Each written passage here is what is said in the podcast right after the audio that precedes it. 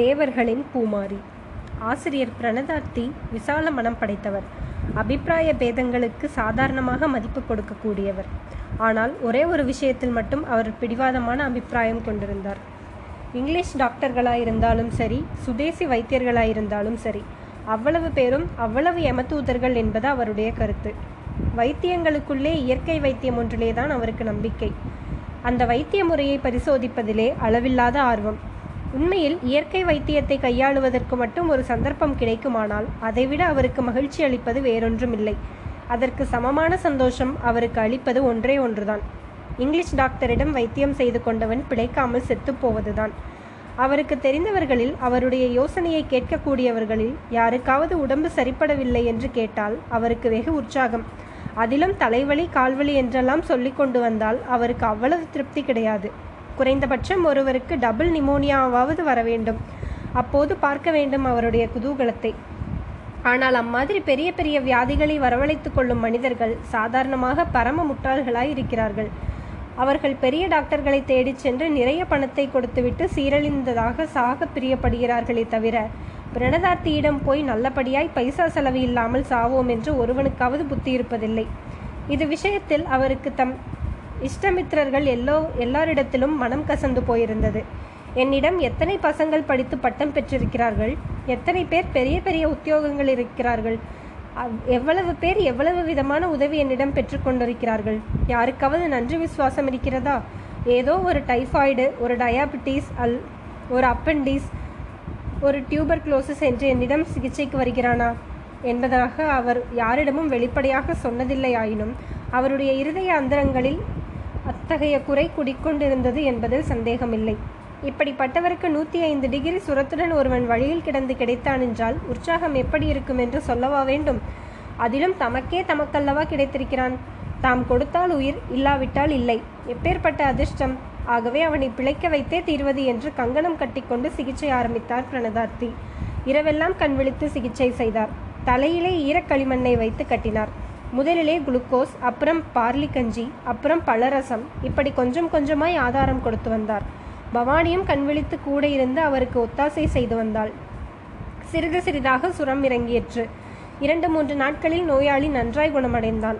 அவனுடைய உடம்பில் ஏற்பட்டிருந்த கோளாறு முக்கியமாக பசி தாகம் களைப்பு இவற்றினால் உண்டானதே. ஆதலின் நல்ல உணவும் ஓய்வும் குளிரில் அடிப்படாமல் தங்க இடமும் கிடைக்கவே அவன் உடம்பு தானே குணமாகி வந்தது. ஆனால் ப்ரொஃபசர் பிரணதார்த்தி தம்முடைய இயற்கை வைத்திய முறையினாலே யமபாசத்திலிருந்து அவனை மீட்டு விட்டதாக கருதினார். ஸ்ரீமான் சேஷாத்ரி அப்படி நினைக்கவில்லை. ஏதோ அவனுடைய ஆயுள் கெட்டியாயிருந்தபடியால் பிரணதார்த்தி வைத்தியம் செய்து கூட பிழைத்து கொண்டான் என்று அபிப்பிராயப்பட்டதோடு அதை சொல்லியும் விட்டார். ஆனால் பிரணதார்த்தியின் சிநேகத்தை முக்கால்வாசியும் இழந்து விட்டார் என்றே சொல்லலாம். பவானியோ வெளிப்படையாக சித்தப்பாவின் வைத்தியத்தினாலேயே போன உயிர் திரும்பி வந்தது என்று சொல்லி அவரை மகிழ்வித்த போதிலும் தான் தன்னுடைய இருதய அந்தரங்கத்தில் பகவானை பிரார்த்தித்ததன் பயனாகவே அவன் பிழைத்தெழுந்ததாக மனதிற்குள் கரு கருதினாள். அந்த இளைஞருடைய மக முகம் எங்கேயோ பார்த்த முகம் போல் பவானிக்கு தோன்றியதல்லவா? எங்கே பார்த்திருக்கிறோம்? என்று அவள் மனம் இடைவிடாமல் தேடிக்கொண்டே இருந்தது. முதல் நாள் இரவே அது அவளுக்கு தெரிந்து போயிற்று.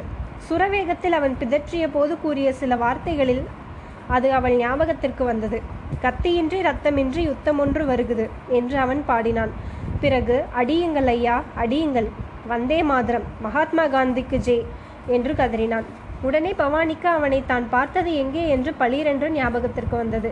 அந்த சம்பவம் முழுவதும் நேற்றுதான் நடந்தது போல அவள் இருதயத்தில் பதிந்திருந்தது அன்றோ?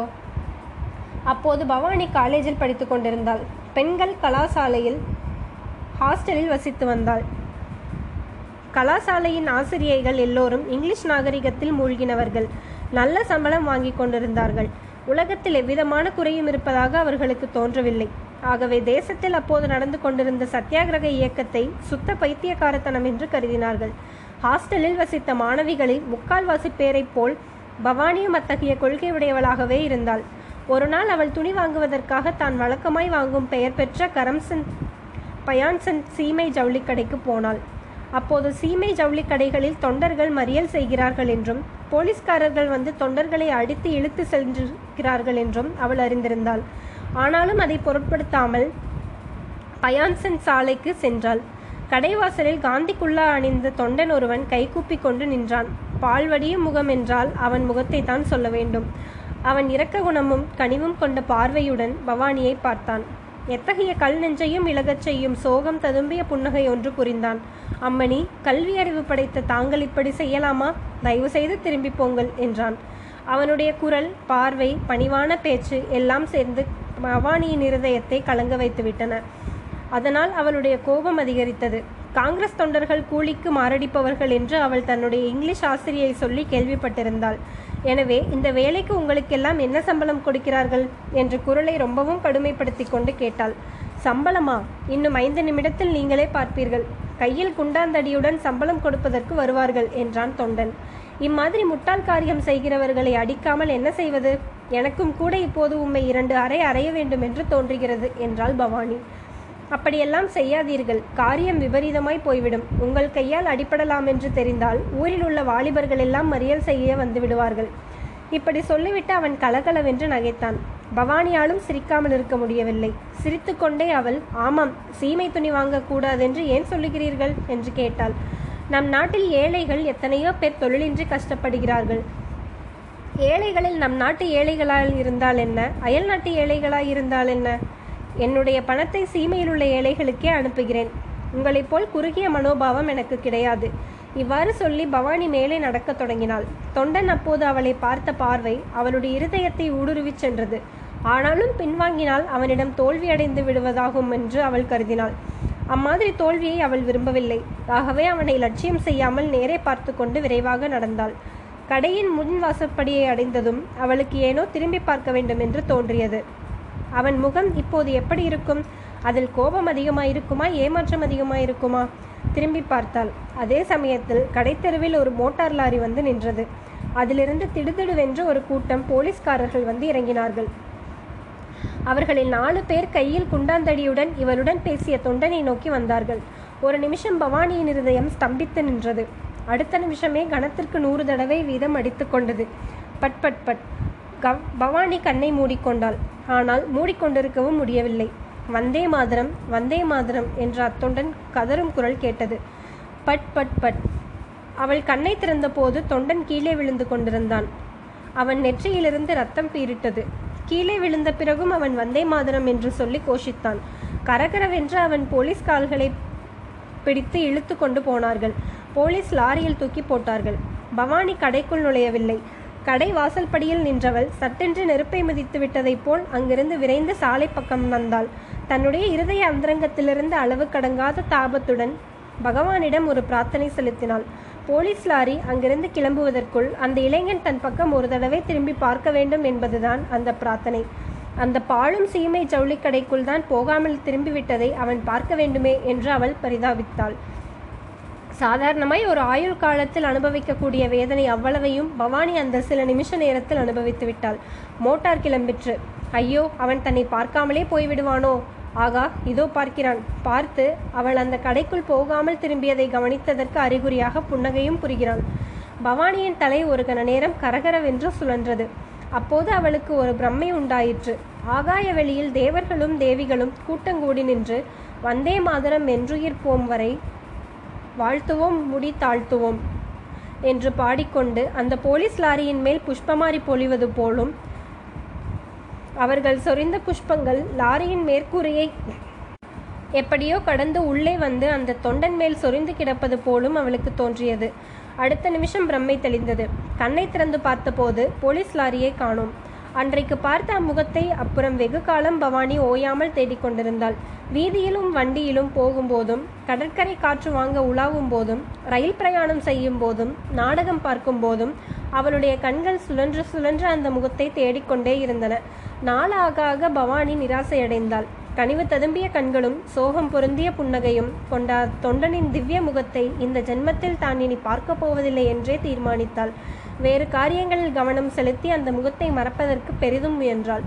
ஏறக்குறைய அந்த முயற்சியில் அவள் வெற்றியும் அடைந்து அடையும் தருவாயில் இருந்தபோது இந்த ஆச்சரியமான சம்பவம் நேர்ந்தது.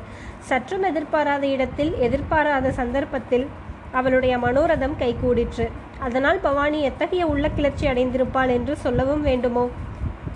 உமாகாந்தன் கொலை கேஸ். பவானி இப்போது ஒரு தனி உலகத்தில் வசித்து வந்தாள்.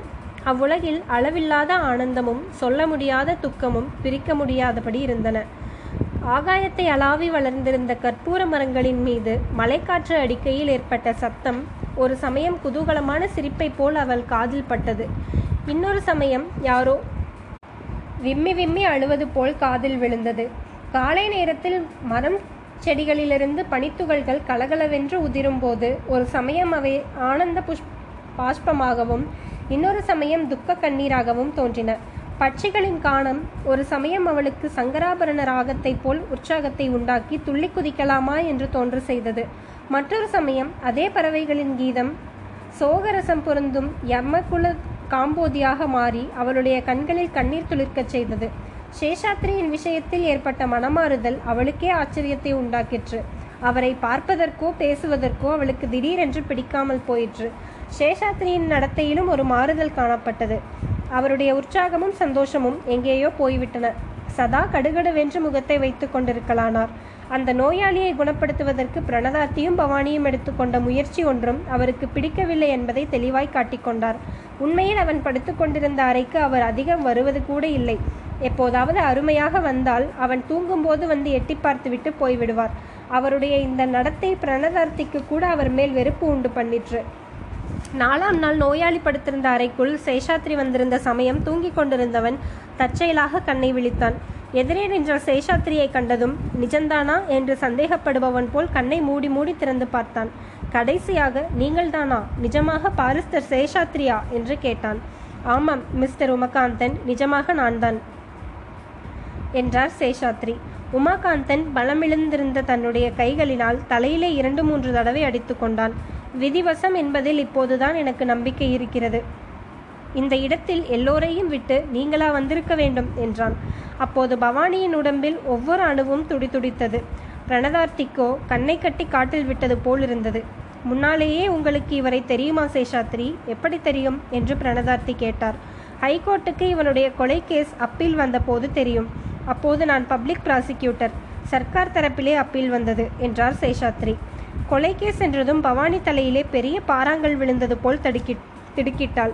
இதுவரை அவள் மனத்தில் இவன் ஏதோ ராஜ்ஜிய குற்றத்திற்காகத்தான் கைதியாயிருக்க வேண்டும் என்று ஒரு எண்ணம் இருந்து வந்தது. பிரணதார்த்திக்கோ திக்கு திசை ஒன்றும் புரியவில்லை. சுகுமாரனான இந்த இளைஞன் கொலை குற்றத்திற்கு தண்டனையை அளித்த கைதி என்பதை அவரால் நம்ப முடியவில்லை. சேஷாத்திரியை விவரமாக சொல்லும்படி கேட்டார். கேஸ் கட்டில் படி படித்தது மட்டும்தானே எனக்கு தெரியும். அவனோ பூரா விவரமும் சொல்லட்டுமே என்றார் சேஷாத்ரி. உமாகாந்தன் முதலில் தன் கேஸை பற்றி சொல்ல ஆரம்பித்தான். ஆனால் அதில் சில சம்பவங்கள் கேட்பவர்களுக்கு விளங்காமல் போகவே அடியிலிருந்து தன்னுடைய வாழ்க்கை சம்பவங்கள் முழுவதையுமே சுருக்கமாக கூறினான். அவன் கூறிய வரலாறு பின்வருமாறு.